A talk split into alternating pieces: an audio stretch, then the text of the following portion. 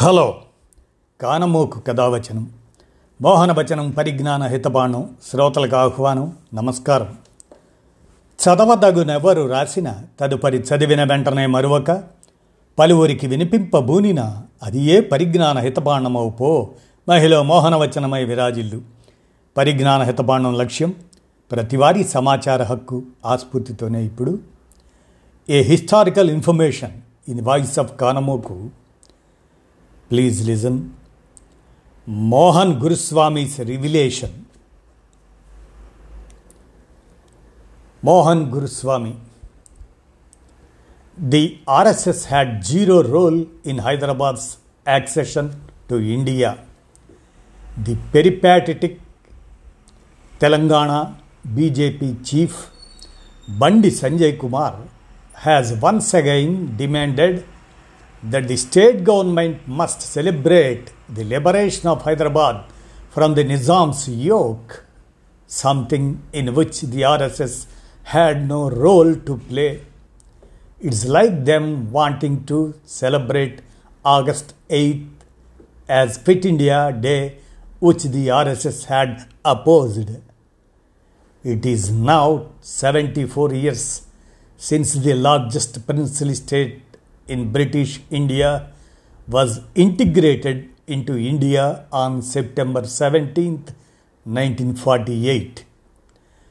Few now celebrate the hoisting of the tricolor here. We who were born here and have deep roots here take this day as another event in the passage of history. The Hyderabad which was liberated does not even exist. But what do these Johnny-come-lately Bandis know? They are prisoners of habit, habituated to fashioning lies into a self-serving history.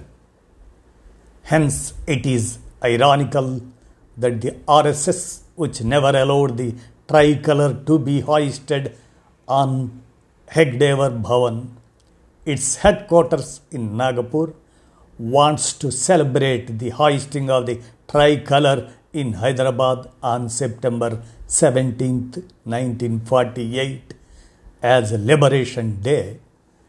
On the eve of independence, RSS mouthpiece organizer wrote, "The people who have come to power by the kick of fate may give in our hands the tricolor, but it never be respected and worn by Hindus.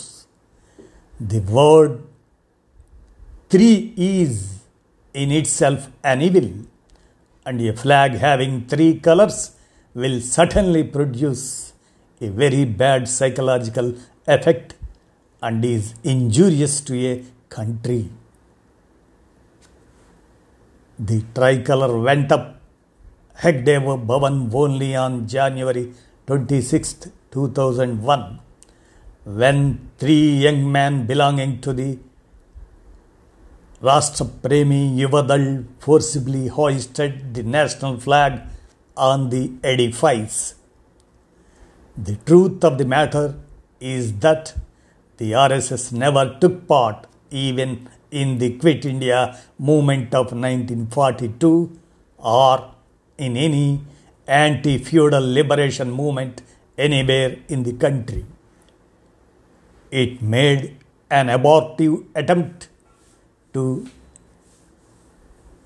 inveigle itself in the 1942 movement in the 1990s, when it began to peddle a tale about the young Atal Bihari Vajpayee's participation in Quit India activities in Bhatteswar. It ended with egg on its face when the Frontline published young Vajpayee's confessional statement, where he excluded himself from the events, affirming he was a mere onlooker. Apart from Hyderabad, Jammu and Kashmir and Junagadh did not accede to the newly independent India in 1947, Jammu and Kashmir did so only on October 26, 1947, when the Pakistani raiders began knocking on the gates of Srinagar. The Nawab of Junagadh actually acceded to Pakistan, but a popular upsurge forced him to flee with his kennel of loud canniness to Pakistan. A referendum held on September 15, 1947, ratified the accession, but the RSS never celebrates Kashmir's accession on October 26th and Junagadh's on September 15 as Liberation Days. It wants to celebrate Hyderabad's accession on September 17, 1948, in which it had no role, just as it tries to appropriate a role in the nationalist movement.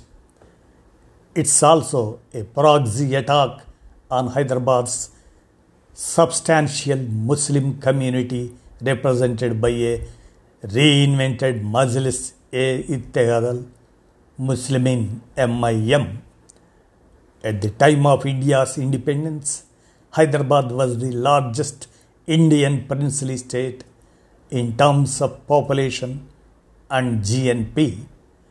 Its territory of 82,698 square miles was more than that of England and Scotland put together. The 1941 census had estimated its population to be 16.34 million, over 85% of who were Hindus, and with Muslims accounting for about 12%. It was also a multilingual state consisting of peoples speaking in Telugu 48.2%, Marathi 26.4%, Kannada 12.3%, and Urdu 10.3%. It was a Muslim-dominated state, and its vast Hindu majority was generally excluded from government. It was a mirror image of Jammu and Kashmir, which was a Hindu-dominated fiefdom. Hyderabad had its Hindu nobility, and a couple of them even rose to become prime ministers. Maharaja Chandulal was prime minister from 1833 to 1844 during the rule of Sikandar Jah. Sir Kishan Prasad was the prime minister from 1902 till 12. Nevertheless, it was the government of the Muslims and by the Muslims. Records of 1911 show that 70% of the police, 55% of the army, and 26% of the public administration posts were held by Muslims. In 1941, a report on the civil service revealed that of the 1,765 officers, 1,268 were Muslims, 421 were Hindus, and 121 others, presumably British, Christians, Parsis, and Sikhs.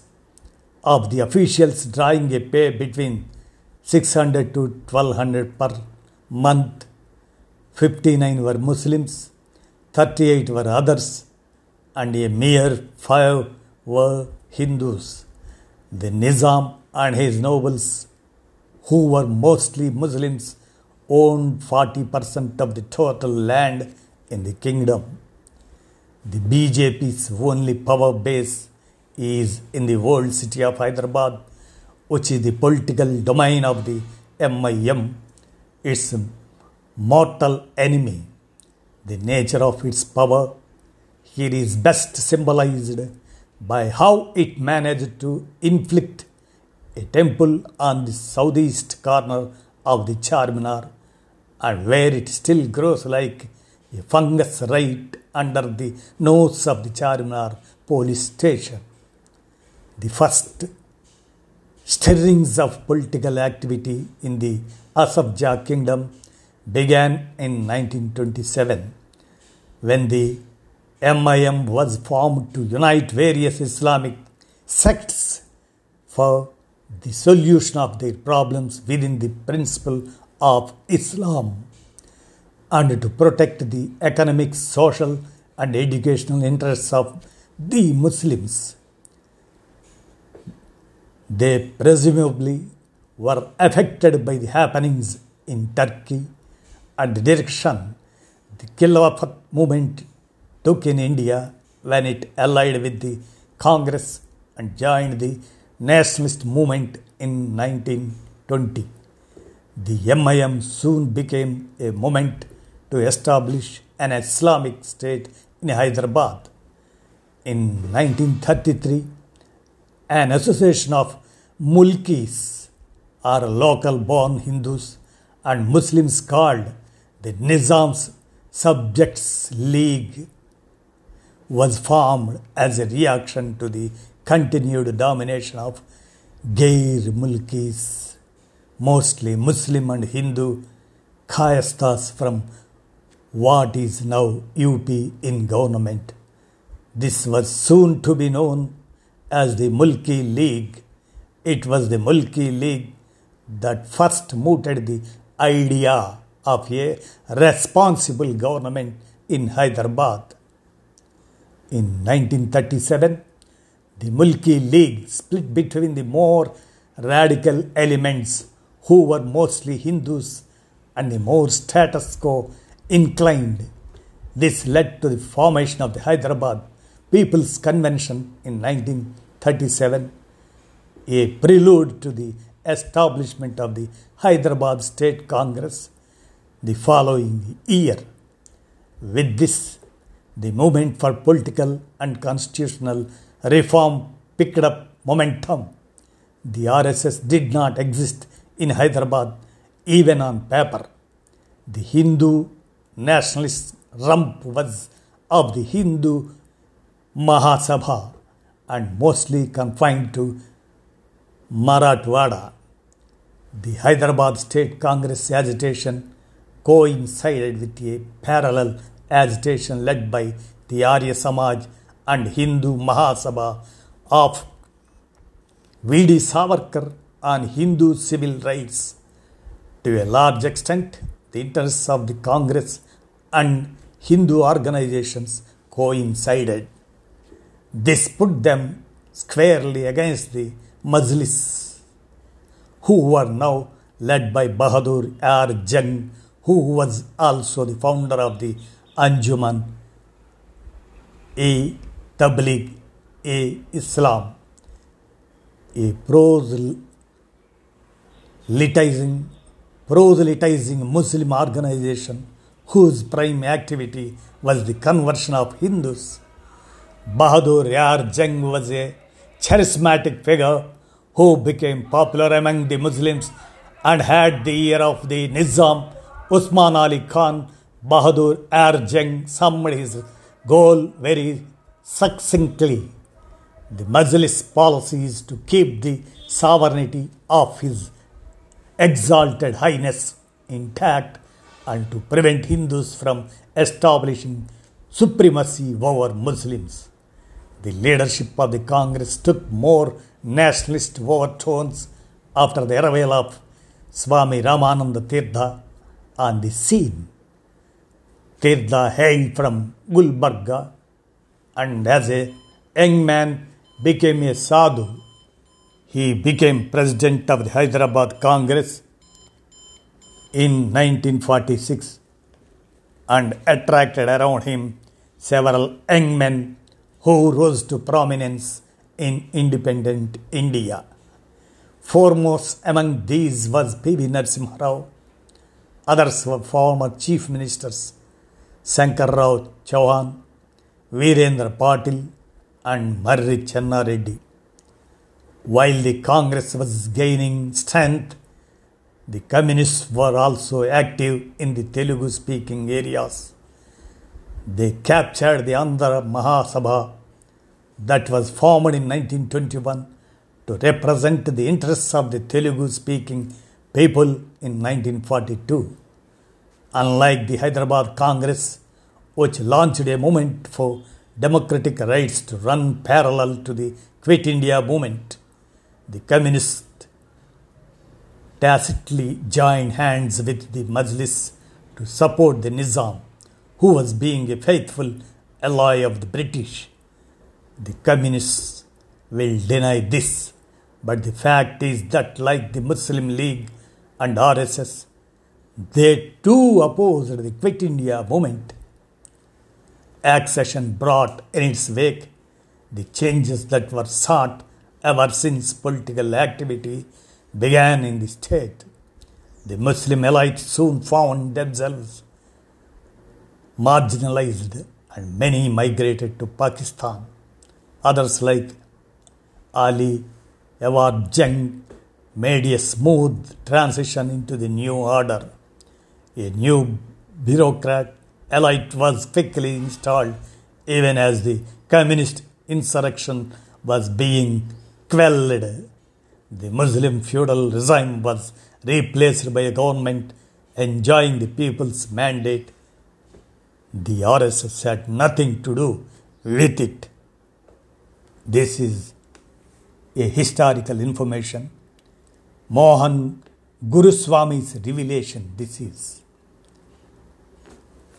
Thank you.